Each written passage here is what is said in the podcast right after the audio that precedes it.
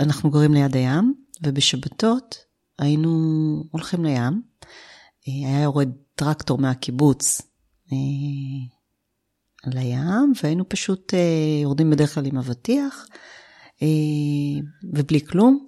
ואני זוכרת את עצמי שוכבת בתוך החול, מתעלפת לתוך החול, ממש נמוגה, נמסה לתוך החול, מתנמנמת,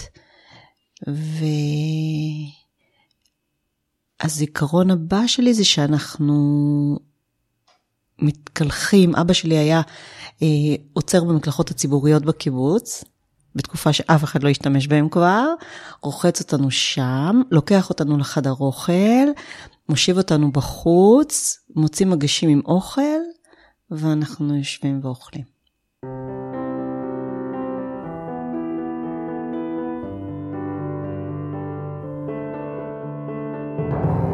שלום, אני טלי אשר, ואתם על מי רוצה נס, פודקאסט שנועד להכיר לכם מקרוב את החיים לצד התמודדות נפשית.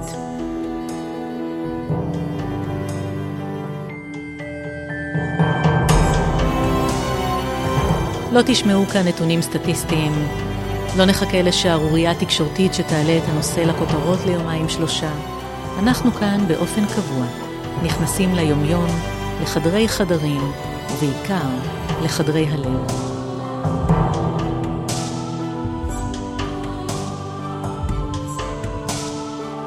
זוהר נוימן היא אחות שמטפלת בילדים ובנוער בבית חולים דנה באיכילוב.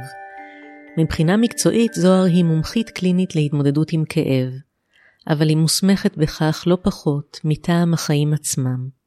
מבעד לרוחה האופטימית, לחיבתה למילה מתוק ולחיוכה הקורן, נראה שהיא מצאה את המקום הנכון גם לרגשות שליליים. היי זוהר. היי טלי. מה הקשר שלך לעולם ההתמודדויות הנפשיות, הרגשיות? אני יכולה לחלק את זה ל... לכמה חלקים. אמ, אני חושבת שהדבר הראשון הוא שאני תמיד הייתי מודעת מאוד לזה שיש לי נפש. אמ, ושזה איזשהו עולם אמ, שהוא טיפה מקביל לחיים שרואים מבחוץ. זאת אומרת, היה איזשהו פער בין התחושה הפנימית שלי לבין ההתנהלות. גדלתי בלינה המשותפת, קיבוץ שפיים? בקיבוץ שפיים. ילדה בריאה, מוכשרת, כביכול שמחה, אבל תמיד מרגישה איזושהי זרות ובדידות. משהו מאוד מאוד חזק ומשמעותי. שלא תחושה, נראה מבחוץ, מן הסתם. לא נראה, אני לא חושבת שמישהו יכל לראות את זה. אני חושבת, יכול להיות ש... Mm. וזה גרם לי לאיזושהי מודעות לדבר הזה שנקרא נפש מגיל מאוד צעיר. ההתמודדות השנייה שאני רוצה לקפוץ אליה, זה היה שכשבעלי היה בן 40 גילו לו סרטן, היו לנו שלושה ילדים, ילדה בת עשר בערך, ותאומים בני שמונה, בן ובת, ובעצם במשך ארבע שנים אמ, התמודדנו עם אה, מופעים שונים של הסרטן. אה, אחרי ארבע שנים בועז נפטר, והתחילה התמודדות מסוג אחר. והתמודדות שלישית היא למעשה חלק מהמקצוע שלי, אני אחות במקצועי, ואני מומחית קלינית בכאב בילדים. אמ, ורוב הילדים שמגיעים למרפאת כאב, זה ילדים ש... ילדים ובני נוער, זה ילדים שבעצם לא הצליחו לפתור את הכאב שלהם במרפאה הראשונית, מה שנקרא. זאת אומרת, זה הייתה נגיד בעיה אורתופדית, או בעיה נוירולוגית, או בעיה... אמ, גם יכולה להיות בעיה אונקולוגית שלא? או בעיה אונקולוגית, mm-hmm. או שגם אם הצליחו לפתור את הבעיה האונקולוגית, נשאר הכאב. כן. הכאב לפעמים יש לו מופע פיזיולוגי ברור, או סיבה פיזיולוגית ברורה, ולפעמים אין לו שום סיבה שאנחנו כרגע, היום, שהמדע יכול להגיד מה המנגנון. ואז בעצם צריך אה, להבין אה, למה הם בחרו בכאב. Mm-hmm. אה, ואיך בעצם אה, עוזרים להם לגייס כוחות של הנפש, להתמודד עם הסבל, כי הכאב הוא למעשה תחושה פיזיולוגית, אבל איך המוח שלנו מפרש את, ה, את מערכת העצבים הזאת, למה אנחנו מפרשים את זה כמשהו בהכרח מפחיד, או משהו בהכרח שגורם סבל. אה, פה אפשר להיכנס ולעשות איזשהו שינוי. תפיסתי? ש... תפיסתי, נפשי.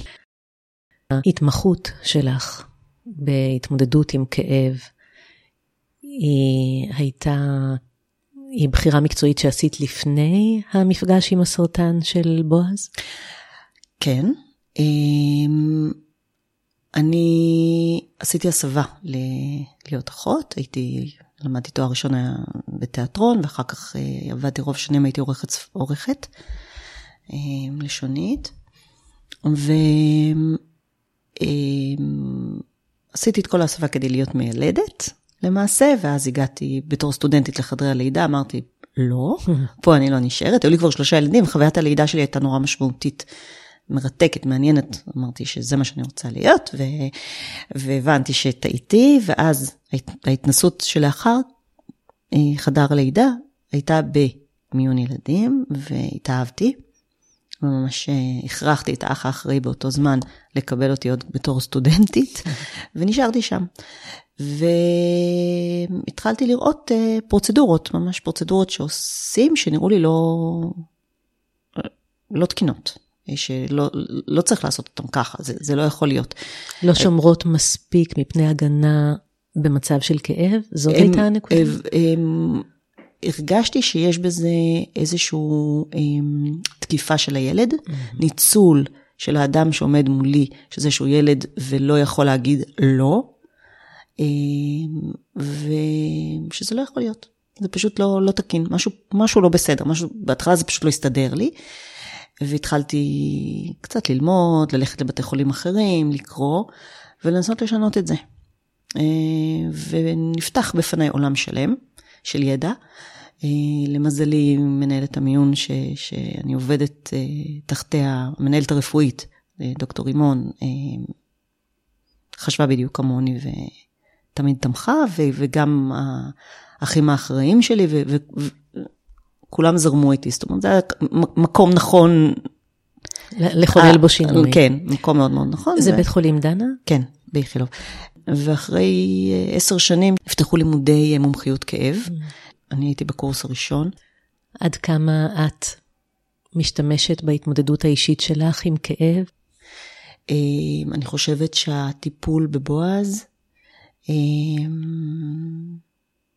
שינה אותי בכל אספקט שהוא. אמ, הפך, הפך את חיי והפך את, את באמת מי שאני, את המהות שלי. בואי נגיד כמה מילים על בועז.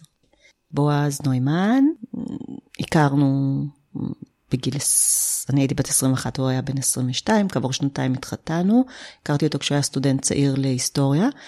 הוא במהלך השירות הצבאי שלו בשריון, חלה בסרטן. אמ, שלושה שבועות אחרי גילוי המחלה הוא החלים ממנה, אבל במהלך המחלה בעצם הקרינו לו, אז זה היה מאוד מקובל, את כל הרטרופריטונאום, את כל האזור ש, שמאחורי הבטן. ההקרנות אז לא ידעו, זאת אומרת, לא הבינו עד כמה הנזק שלהם גדול, ורצו כן. אה, לחסל את המחלה, המחלה, להכחיד אותה, והקרינו. אה, ו-20 שנה לאחר מכן, השינוי שנעשה ברקמה, אה, אה, אה, הפך להיות סרטן שבעצם חיסלו אותו והוא, והוא פרץ. ובועז סיים ועשה תואר שני בהיסטוריה, וסיים את התואר השני, ובגיל 28 הוא סיים בהצטיינות אה, את הדוקטורט בהיסטוריה, והתחיל לעבוד כמרצה באוניברסיטת תל אביב. הוא התמחה בחקר הנאציזם, הוא הוציא לא מעט ספרים, אחרי מותו עוד הוצאנו שני ספרים, ויש עוד הרבה מה להוציא. הוא כתב, הוא היה ממש גרפומן, כתב כל הזמן. מרצה מאוד מוכשר ואהוב. היה איש מיוחד, מקסים, שונה, יוצא דופן, דמות. אז לא הכרתי אותו באופן אישי, לצערי, אבל uh, שמו הלך לפניו ואחריו.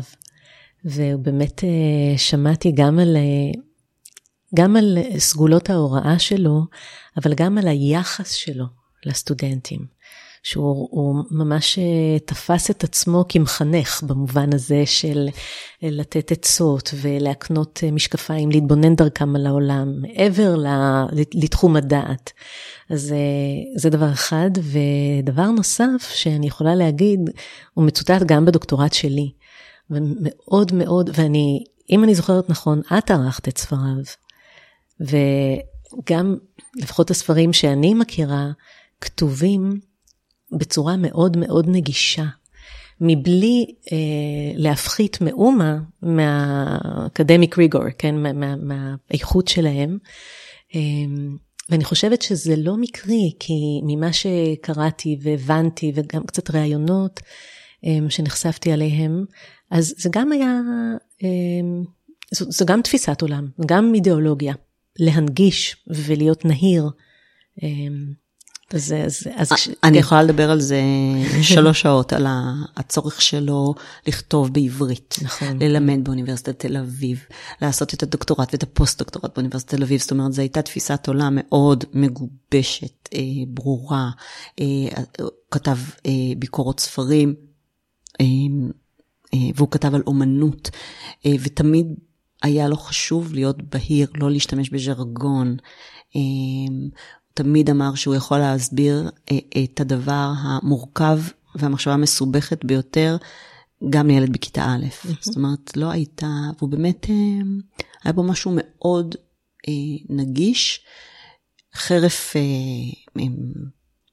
נפשו המאוד מורכבת, ומחשבתו המאוד מפותחת, היה, לו, היה בו משהו מאוד נגיש ו- ו- ומתוק. כן. אמ, אז אני, אני התחלתי את דרכי באוניברסיטת תל אביב בשנה שבה הוא נפטר. אה. ואני זוכרת את ההתייחסות לכך באחד השיעורים, וגם המרצה שסיפרה אה, סיפרה על כך אה, ממש אה, בכתה יחד עם הסטודנטיות שהכירו אותו. אמ, אז אה, אנחנו למעשה נפגשנו בכנס, העברתי סדנה כלשהי בכנס באוניברסיטת תל אביב, בפקולטה לרפואה, ואת השתתפת בה, ואז שמעתי על דוקטור בועז נוימן. אמרתי, וואו, אנחנו חייבות לשוחח, אז אה, קודם כל תודה על זה שאת כאן. אני חוזרת ל... למה שאמרת קודם. אמרת שלמעשה הליווי את בועז, בצל המחלה, הוא חוויה מעצבת, כמו שאני שומעת מדברייך. ואני מבקשת להבין מה זה אומר. אני חושבת שאפשר לח... לחלק את החוויה הזאת לשתיים. אחד, החוויה של הליווי בזמן המחלה. אבל הדבר היותר משמעותי מבחינתי זה התמודדות אחרי שבועז נפטר, והתובנות וההבנות והצמיחה שלי. אמ, אני חושבת שהליווי אמ, של בועז היה מאוד אני. אמ, אני ש, שהכרתי לפני, מאוד טוטאלי, מאוד שם כל הזמן, מאוד בשליטה, מאוד לוקח אחריות, מאוד... בקיא אולי ב- במה שצריך ב- לעשות? בקיא, מזיז את הדברים. כן. אה, אה, והשינוי שעברתי בעקבות זה, אה, אני חושבת, מקרין יותר עליי כאחות, כאשת מקצוע בסיעוד למשל, אני אתן דוגמה. אני זוכרת את אחד. בוא, זה היה נורא מתוק. והוא תמיד נורא אהבו אותו במחלקה, והרופאים שלו, ותמיד רצו לדבר איתו ולפטפט איתו, ו... ואני זוכרת את המזכירה של הרופא שלו, כשכל פעם שבו זה היה נכנס, היא אומרת, אוי, לא. הקדשנו עשר דקות ועכשיו אני צריך לדחות את כולם שלוש שעות, כי הרופא ידבר איתך ידבר הרבה. איתך הרבה. כי... אמ, ואז יום אחד אנחנו מגיעים למיון בתל השומר, שם הוא היה מטופל, ואח שהכיר אותו, אה, בא והתחיל לפטפט. ובועז אה, ענה לו בצורה מאוד לקונית. ואז הוא אמר לי, הוא לחש לי, אין לי כוח, הוא היה במצב נוראי. הוא אמר לי, אין לי יותר כוח לסמולטוק. ואני זוכרת את ההלם, ואני זוכ... וזה שינה לי את כל התפיסה שלי כאחות. פשוט שינה לי, בשנייה הבנתי את המשמעות של איזושהי רגישות לצורך של המטופל באמת. ההנחה הזאת ש... נדבר איתו. וזה שאנחנו בכלל כלי. יודעים כן. משהו על משהו. כל מטפל מדבר על זה שברגע שזה קורה לך, פתאום הכל משתנה. פתאום אתה מבין דברים שלא הבנת. חבל שזה צריך להיות ככה, אבל זה, זה ככה. זה קצת גם אה, באמת התפיסה של הפודקאסט הזה, של אה, לבקר משני צידי המתרס. עכשיו, לפעמים החיים מזמנים לנו ביקורים שונים, אה, של עצמנו, של קרובינו, אבל באמת הביקור בשני הצדדים מאפשר דיוק או חידוד של המעשה שלנו. נכון. איך ידעת, מבחינת בועז, שהאופן שבו את מלווה אותו, מטפלת בו, איך ידעת מתי זה מדויק ומתי לא, איך להתנהל, וגם האם זה יתנסח לאורך הדרך, יכול להיות שיש צורך מסוים שהשתנה, קיבל, קיבל איזה צביון שונה. עד כמה היה שיח על זה? אז קודם אני אתייחס לעצם השאלה, כי זו שאלה נפלאה. אה, ומאוד מאוד קשה. אה, וזה טוב שאנחנו ככה כמה שנים אחרי, שאני יכולה לענות לך, ואני בטח עוד 20 שנה אני אענה באופן אחר, אבל בנקודת הזמן הזאת, אני רוצה להגיד שאחד העצבונות שלי, אחד הדברים שאני עצובה לגביהם, זה חוסר הדיוק שלי, שהיום אני יודעת לנסח אותו ולראות אותו. אמ, אבל נתחיל מזה שאני ובועז, אה, יש לי חבר טוב שאומר, אתם החד קרן של הזוגיות. הייתה שם איזושהי סוג של, אה, אה, באמת, היה איזשהו קשר מאוד מאוד מאוד חזק, כמעט בלי רווחים. אה, ואני הנחתי, זאת אומרת, ההנחה שלי זה שאני יודעת. זה שאני יודעת, וההנחה שלי זה שהוא לא צריך לדבר הרבה, ושאני עושה את הדבר הכי טוב כל הזמן. זאת אומרת, לא, לא כל כך שאלתי שאלות בהקשר הזה. אמ, המקום שבו לא דייקתי, והיום אני יודעת להגיד, המקום העיקרי זה נושא המוות או הפרידה. אמ, כשבועז, אמ, ב- למעשה כשגילו לו את הסרטן, אמ, הבנו שלנתח אי אפשר, הגוש ענק, אדיר, צמוד לאיזשהו כלי דם מאוד גדול שיש פחד שאם ינתחו אותו הוא ייפגע. והדבר האחרון, היחידי בעצם שאפשר לעשות זה לעשות כימותרפיה. אה, ולא יודעים אם הכימותרפיה תעזור, כן או לא. זאת אומרת, כבר במפגש הראשון עם המחלה, כביכול, אה, קיבלנו בשורה מרה, מאוד. אה, ואני לא בדיוק שמעתי אותה, למרות שהייתי אחות. אה, והיה לי ברור שיהיה בסדר. אה, וזה המשיך. זאת אומרת, לא משנה כמה המצב יידרדר, אני סירבתי לשמוע את הבשורה המרה וסירבתי להבין שהמוות הוא אופציה. אפשר להבין את זה. אבל אה, בועז, לעומתי, כן הבין את זה. והוא רצה לדבר על זה, והוא רצה שאני אהיה חלק מהדיבור על זה. והוא רצה לחתום על אה, טפסים אה, מאפשרים. שמאפשרים כל מיני דברים שיסדירו את זה. ואני בצורה מאוד ברורה ובוטה אמרתי לו, לא. מבחינתי, שתישאר לך אצבע שאני אלטף. אתה, המוות שלך מבחינתי הוא לא אופציה. אה, ו- וזה לא היה משהו ש... זאת אומרת, אני באמת לא הבנתי את זה. אז היום אתה- אני מסתכלת על עצמי כאילו, את אחות, את יודעת. לא, לא, פשוט לא, לא ראיתי את זה, ולכן גם במובן מסוים לא התכוננתי לזה. ו... ו... והיה המון זמן להתכונן, והוא התכונן. Mm-hmm. הוא התכונן, הוא כתב, כתב, הוא דיבר עם אחרים, לא איתי. אבל זה שבזוגיות המאוד מאוד צמודה שלנו, לא אפשרתי איזשהו רווח או איזשהו מקום שבו הוא יכול לדבר איתי, עם הבן אדם שהכי קרוב אליו, על הדבר שהכי מפחיד אותו, זה, זה עצב גדול. למעשה בועז היה עסוק בפרידה שלו מהחיים, או הכין את עצמו למותו הוא, ואת עשית את התהליך הזה משהוא כבר לא היה כאן. נכון, אביו של בועז נפטר כשבועז היה בן חמש וחצי. גם, בועז, גם מסרטן. גם מסרטן. אמ, ובועז ואחיו סבלו מסרטן בצבא. המוות ליווה את בועז כל הזמן, מילדות. ואם מסתכלים על ההישגים של בועז ועל המרוץ שלו לחיים ועל תאוות החיים ועל, ועל, ועל... מבינים שבועז פעל מחרדת מוות כל חייו. זאת אומרת, בועז התכונן, התכונן למותו כל חייו ורואים את זה, הוא כתב את זה, הוא כתב על זה, אני אמות צעיר, הוא ידע את זה. הוא הרגיש את זה.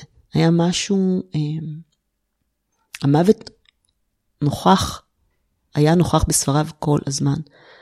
אה, בספריו, בכתיבתו, בחייו, במעשיו, הכל. גם. תחשבי שהתחתנו בגיל מאוד צעיר. נכון. אה, גם הנישואים בגיל צעיר וגם כל העשייה האקדמית בגיל צעיר. בטרפת, כן. זאת אומרת, לא היה רגע של מנוחה, היה שם כן. אובססיה ליצירה, לכתיבה, ל... זאת אומרת, יש פה משהו מאוד ברור. לחיים במלוא מובן המילה. לפני שהם נלקחים ממני. נכון, אני על זמן שאול לגמרי. אה, אז אני למעשה אה, פחדתי מהמוות, פחד מוות. ואחד הדברים שאמרתי, גם לי וגם לבועז, כשכבר היה ברור שהוא הולך למות, ואמרו לנו, בעצם אמרו לנו, אנחנו מניחים שנשאר לך, שאין יותר מה לעשות, סרטן all over the place, שאלנו כמה זמן נשאר, חמישה חודשים, חצי שנה, ותוך עשרה ימים הוא נפטר. אמ, ובימים האחרונים, כשבעצם הבנתי, לא הבנתי, אה, שזהו, התחושה שלי הייתה, אבל זה לא, זה לא ברמת הרגש או ברמת המילה, זה ברמה של ההבנה העמוקה ביותר, הבנתי שכשבועז ימות, אני אמות. זאת אומרת, זה היה לי ברור, באמת, כמו שתיים ושתיים. זה, זה, זה... ואני זוכרת שהוא מת, ואני לא מתה, ואני בהלם. איך זה יכול להיות? איך זה יכול להיות? כאילו, מה קורה פה? ובעצם, אני חושבת שבנקודה הזאת, קיבלתי איזשהו כוח חיים חדש. ומשם התחיל השינוי. אני זוכרת שבועז אמר לי, את תמצאי את עצמך מחדש. והוא הכיר אותך היטב כנראה. נכון. כמה זמן לקח לך מרגע שאת נפרדת ממנו, שזה סוף שאין לזה מילה אחרת, עד שאת מתחילה לזהות זוהר אחרת קצת, או אולי קצת דומה לזוהר הקודמת, קצת שונה ממנה, אבל שאת יכולה לזהות זוהר. אוקיי, okay. אז אה, קודם כל, אה, אני לא נפרדתי ממנו בשום, בשום צורה שהיא. אה, היחסים שלי איתו קיימים, ממשיכים, אנחנו... הוא איתי כל הזמן, באמת כל הזמן. שנגיד, רגע, זה מ-2015? כן, כן, שבע שנים, וברור לי שזה עד יום, עד יום מותי. כן. הוא יהיה איתי. הוא מאוד חסר לי, אני מאוד מתגעגעת אליו, אני הרבה פעמים הייתי רוצה לדעת מה הוא היה אומר. היה לי עוד רגע שחשבתי שאני מתה במהלך, ה, במהלך המחלה, זה היה אחרי הניתוח ראש שלו. אמרו לי ששעתיים שלוש, והניתוח נמשך שעות, שעות, ואני... אמ, ישבתי מחוץ לחדר, לא יכלתי לזוז, משם לא יכלתי לשתות, לא יכלתי לאכול. עכשיו כמובן גם לפני הניתוח לא יכולתי לשתות ולא יכולתי לאכול, וכשהניתוח הסתיים, ומה ששמעתי כשהרופא אמר זה שהוא לא הצליח לעשות כלום, כאילו, הוא לא הצליח לעשות כלום ושבועז ימות. זה מה ששמעתי. והתעלפתי, ואיכשהו החיות שלי באו, איכשהו, ההורים שלי איכשהו גררו אותי לאוטו, ומצאתי את עצמי במיטה.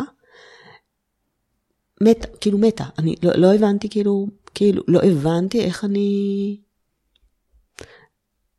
ואני זוכרת את האחות של הקיבוץ, אודליה, מגיעה אליי ונותנת לי איזשהו כדור הרגעה, ואני צונחת לתוך איזושהי שינה, משהו שמאוד מזכיר את חוף הים שם, את ההתמוססות הזאתי.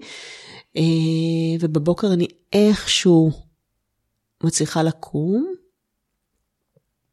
ולנסוע אליו. זה היה כמו מוות קטן. זה היה מוות קטן, כן. הרגע שלי זה כשהוא, כשהוא מת, שבאמת חשבתי שאני אמות, אבל ממש ברגע שהוא מת, ואני זוכרת את זה, זה, הבנתי שלא, שאני לא מתה. ובדרך היו המון המון רגעים של מוות. אבא שלי פעם אמר לי, מסתבר שמסרטן לא מתים פעם אחת. מתוקף זה שזה תהליך קשה? תהליך שלא נגמר, שאתה כל פעם מחכה לתוצאות של זה, כן. ושל הטיפול הזה, ושל ההדמיה הזאת, וההדמיה הזאת, וכימו יעזור, הכימו לא יעזור. זה, זה, זה סטרס אינסופי. כן, תקוות, שברים. כל הזמן. בהתחלה, כשגילינו את זה, אז אנחנו מדברים ואנחנו אומרים כזה אחד לשני, אמ, וואו, כאילו זה, הסיפ, זה הסיפור שלנו, זה אנחנו, כאילו אתה מרגיש איזשהו ניכור בכלל למציאות, זה, זה בכלל... לא קשור לא, אליי. לא, לא קשור, מה זה קשור? שני חבר'ה חמודים אוהבים, שלושה ילדים בריאים קטנים, כאילו. כן. סיפור שאתה שומע אצל חברים של חברים. שאת יודעת, זה יכול להידפק על דלתו של כל אחד בכל עת. לא משנה עד כמה חלקים אחרים בחייו הם מפוארים, משגשגים. ו... נכון, וזה אחד מהשינויים שעברתי. כי אני חושבת שזו הפעם הראשונה שלא יכולתי יותר להתכחש לזה שבחיים יש גם שחור. זאת אומרת, יש משהו במוות של בועז שהכריח אותי לראות את כל המניפה, את כל הצבעים, יש שחור ויש אדום ויש לבן ויש ורוד ויש צהוב, וחייבים את כולם, חייבים את כולם כדי באמת לחיות. אמ, אני חושבת שפשוט אני אמ, לא קיבלתי את השחור, גם לא את האפורים. היה איזה עוצמה, היה איזה דרמטיות, היה איזה תנופה, היה איזה so called שלמות שנורא נורא טיפחתי. את יודעת שהרבה פעמים אמ, בהתמודדויות רדיקליות, כבדות משקל, אה, החוויה של מי שמתמודד בעצמו עם משהו כזה, או מלווה אדם קרוב, או, או חבר, או מטופל, שהסביבה פעמים רבות נוקטת בשמירה הזו על הצבעוניות, כמו שתיארת אותה כל כך יפה, ומתקשה לתת מקום לשחור באופק אפור או להפך. ודווקא זה משאיר הרבה פעמים את המתמודדים באיזו בדידות, אה, תחושה של ניכור, של אי מובנות, אולי של היעדר קבלה. ומה שאת מתארת זה, כן, אני, אני לא מייתרת את הססגוניות ואת הוורוד ואת הבהיר, אה, אני רק אומרת, יש קשת וחיים מלאים. אני מוסיפה לך, אה, ובוודאי גם נוכח בעשייה המקצועית שלך כאחות, זה גם לגבי עצמנו וגם כלפי אחרים, היכולת להנכיח את, את הקשת במלואה. אחד הדברים הכי משמעותיים שאנחנו עושים במרפאה הרב-תחומית אמ, של, של כאב בילדים, זה לגלות להם את הסוד שהכאב לא ילך. כי הם באים והם רוצים בעצם לתת לנו, להפקיד בידינו את הכאב, שניקח ונעלים אותו. ואין אפשרות כזאת. זה לא ילך לשום מקום. הדבר היחידי שאנחנו יכולים לעזור בו, זה לתת לך כיוונים או כוחות או עצות על איך אתה חי חיים מלאים לצד הכאב. וזה... אתה מטפח את השכנות הזאת. נכון, נכון. אה, הבן שלי אה, דיבר עם חבר שלו על זה שנורא קשה לו, ויש, אה, והוא לא יודע איך לפתור את הבעיה. והחבר המתוק, עידו מרגל, פרח טייס, מקסים, אמר לו, אתה יודע, אני לא מנסה לפתור בעיות, אני מנסה להתמודד איתן. וזה היה פשוט משפט... כל התורה. כל התורה על רגל אחת. את לא מוכרת אשליות לילדים שאת פוגשת. אני לא מוכרת אשליות מתוך הבנה מאוד עמוקה שאין דבר פוגעני מזה. אחד, אחד מהתפקידים שלי במיון זה לקחת דם לילדים. זה אומר לדקור אותם, זה אומר להכאיב להם. ובהתחלה אה, היה לי ברור שאני, כשהם שואלים אותי זה יכאב, היה לי ברור שאני צריכה להגיד להם כן, זה יכאב. אה, ולא משנה כמה ההורים רמזו לי, אל תגידי, כן תגידי. עכשיו, לא רק היה ברור לי שזה, שאני צריכה להגיד להם שזה יכאב, גם היה ברור לי שאני צריכה לדבר איתם על זה. ולהסביר להם, ולהסביר להם מה צריך להיות, ולתת להם את כל הידע. ועם השנים הבנתי שלא כולם מסוגלים להתמודד עם האמת. אה, ויש כאלה שרוצים לדעת אם זה יכאב או לא, וההורים עומדים מאחורי זה ש... ואומרים את האמת, ויש הורים שאומרים, אל תדברי. הוא לא צריך לדעת. והמקום הזה של להקשיב, מה שדיברנו קודם, של להקשיב לצרכים של המטופל באמת, ולהפעיל את כל החושים כדי להיות שם בשבילו, לצרכ... מדויק לצרכים שלו, אמ, זה נורא נורא חשוב. וגם עם מטופלי כאב, אי אפשר אה, בפגישה הראשונה להגיד להם את הכל. אפשר להתחיל לחשוף ולרמוז ולתת כלים. ולה, ואת ההבנה הזאת של אה, זה פה כדי להישאר, הם יצטרכו, צריך לבנות את זה. זה לא, זה לא בזבנג וגמרנו. יש כאן משהו יפהפה בעיניי שאת מתארת, של ה... המטפל מתאים את עצמו לשפה הפנימית של המטופל.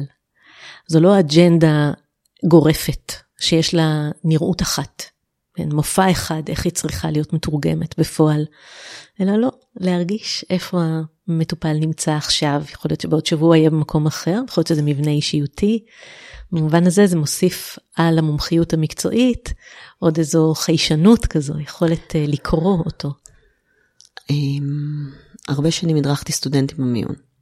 ותמיד אה, הם ציפו ממני לדעת אה, לחשב תרופות, ואיך לשאוב, ואיך להפעיל, ואיך לתפעל, ואיך לדקור, ואיך לחבוש, ואיך ואיך ואיך ואיך. רצו לראות פרוצדורות. ואני תמיד אמר, ואני תמיד אמרתי להם, הדבר הכי חשוב שאני יכולה לתת לכם, זה אם תבואו ותסתכלו עליי. פשוט תתבוננו בי ואני אסביר לכם בדיוק מה אני רואה ומה אני עושה, ולמה אני עושה מה, אני עושה, מה שאני עושה. אבל תסתכלו טוב. כי יש משהו בדיוק של, אה, שנצבר עם השנים, שאין לו תחליף. לקח לי הרבה מאוד שנים עד שהצלחתי ממש להבין את זה ולהתענג על היכולת שלי, על הניסיון שלי, על המומחיות שלי כאחות מיון ילדים טובה. כאילו לראות ילד ולדעת עליו המון. ועדיין להיות באיזשהו, באיזשהו מקום צנוע ו, ולשמוע, זאת אומרת, ולהבין גם שאני לא יודעת הכל. אבל זה באמת משהו שהחושים האלה, זה, זה ממש ברמה של לדעת אם להסתכל בעיניים או לא להסתכל בעיניים, באיזה מרחק לעמוד, אה, מתי להתחבא ומתי להופיע, אה, לדבר חזק או חלק, באיזה מילה להשתמש. פסיפס של פרטים קטנים שמייצרים בסופו של דבר את החוויה את היכולת להתמסר לטיפול אולי, או להכיל אותו, להכיל את הכאב. או להיות שם בשבילם אה, בצורה הכי טובה בסיטואציה המאוד לא נעימה הזאת שהם נמצאים בה. כן. עד כמה את יודעת שהכאב הוא כאן כדי להישאר על עצמך? אני יודע, ברור לי, ואני גם...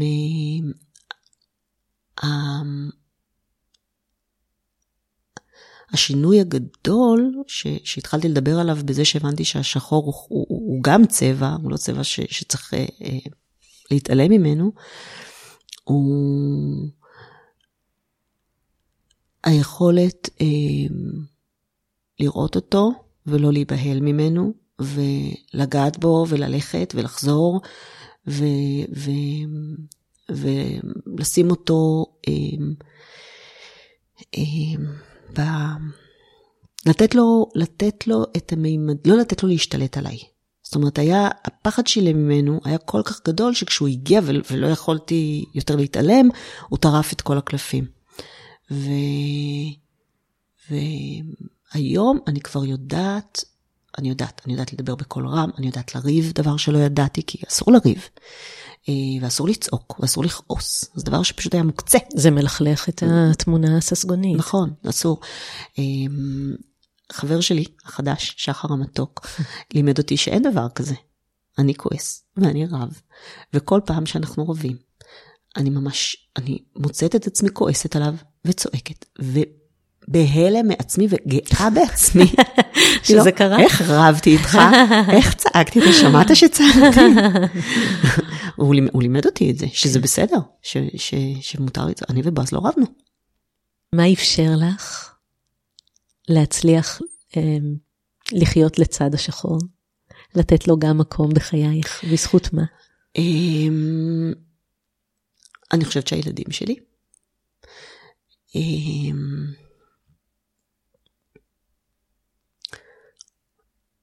הילדים שלי מתמודדים גם עם האובדן של אבא שלהם.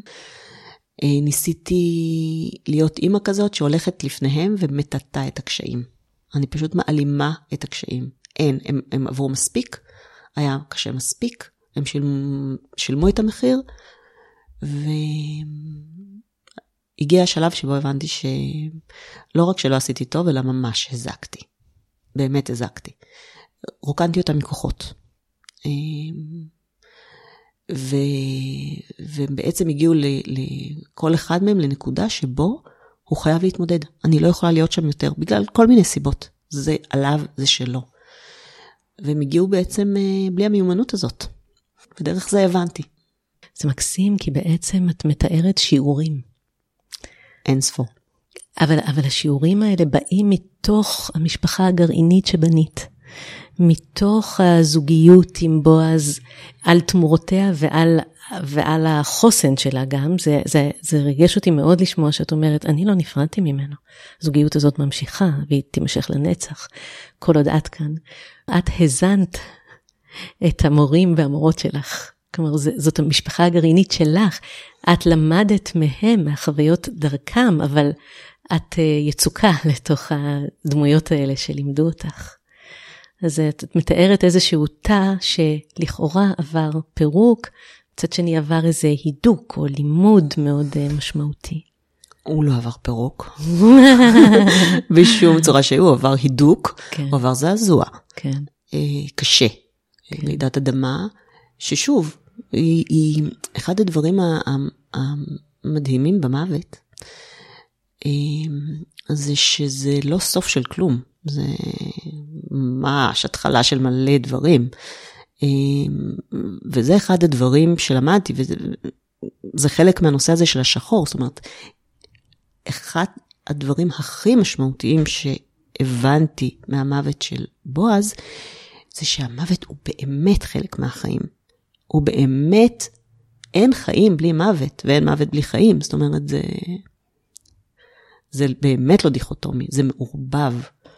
אני שומעת ממך שמירה עדיין על um, תחימה של השחור. שאת נותנת לו מקום, אבל את אומרת, אפ, אפ, רק שנייה, בואו בוא מאוד מאוד נשמור פה. המילה פירוק לא רלוונטית, המילה נפרדתי לא רלוונטית, כי אצלי זה אחרת. התפיסה שלי היא באמת של דברים שמסתרגים זה בזה, ו, ואני אוהבת את זה מאוד לשמוע, ואני גם חושבת שזה משהו מאוד מאוד פורה. כי אני אוסיף על הדברים שאמרת, ההתבוננות נכוחה בשחור, יש איזה מבחן איך אני יוצאת ממנה, איך אני יוצאת מזה. האם העובדה שאני נותנת לאבל, למחלה, לדברים, לאובדן, להיכנס לחיי, לריב, לכעס, גם לדברים ארציים יותר, יומיומיים, האם זה באמת מאפשר לי להתבונן ביתר שאת על הדברים הטובים, לצאת אה, בדרך אה, טובה יותר, נכונה יותר, זקופה יותר, רואה יותר, מכירה יותר בערך הטוב בעקבות זה, או שזה מכבה אותי. ואת מאוד שומרת על ה... לתעל את זה להתקמבקות לחיים. מדויק. זה, זה דבר שאני אה, מאוד מודעת אליו, עושה אותו במודע. חשוב לי. התנועה, העשייה, הלמידה, המשמעות. זוהר, איזה נס יש בחיים שלך? אני חושבת שחלק מאוד משמעותי בכל התקופה הזאת היה לסביבה שלי. לילדים שלי הייתה המון משמעות בדבר הזה. לרגישות שלהם, לחוכמה שלהם, לחיים שלהם, להורים שלי, לאחים ולאחיות שלי, לחברים הנורא נורא טובים שלי, אה, לפסיכולוג שלי, לבן זוג שלי. אה, זה, זה מערך שלם, זה, אבל זה באמת. אחרי שבועז נפטר, השתמשתי ממש במילה צבא. Hmm. את ידעת שיש חיילים בצבא, בצבא זוהר, וואו. שהם יהיו שם עבורך. ממש, ברמה כזאת שהיו לי חברים שכתבו לי כל לילה לילה טוב. אז שחר זה איזשהו נס, הילדים שלי זה נס, ההורים שלי זה נס. העבודה שלי שאני כל כך, כל כך אוהבת, וזה דרך אגב, אמ, ממש בחירה. זה נס כי אני מייחסת אותו לבועז. כי בועז קיבל קביעות באוניברסיטה, אני הייתי עורכת. ואמרתי לו, טוב, יאללה, אני, אני, אני צריכה, אני, אני צריכה משהו. שינוי. שינוי. הוא אמר לי, יאללה. שוב הוא אמר, תמציא את עצמך מחדש, ופתחתי את הידיעון של האוניברסיטה, אמרתי לו, וואי, אני הולכת להיות מיילדת. וכולם היו בהלם, מה פתאום את הולכת ללמוד את הדבר הזה? ההורים, כאילו, כולם היו בהלם, וזה הדבר הכי טוב שעשיתי. Hmm. זה פשוט להיות אחות זה הדבר, זה, זה, זה תפור עליי. וזה גם אפשר את ה... לילד את עצמך מחדש, כמו שבועז כל הזמן אמר. נכון. לאיזה נס את עוד מייחלת?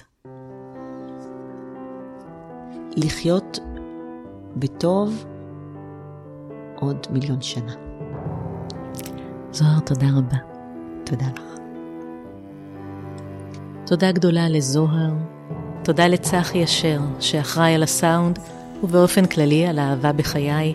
תודה לכם על ההקשבה הנדיבה. מי רוצה נס נמצא בכל אפליקציות הפודקאסטים, ספוטיפיי, iTunes, Google Podcast או כל אפליקציה אחרת. אפשר למצוא את כל הפרקים גם באתר שלי, טליאשר.קום, ולעקוב אחריי בפייסבוק. כדי להתארח בפודקאסט, להגיב או להמליץ על מישהו אחר, שילחו לי הודעה באתר. ועד הפעם הבאה, שיהיה לכם ולכן כמה שיותר נס.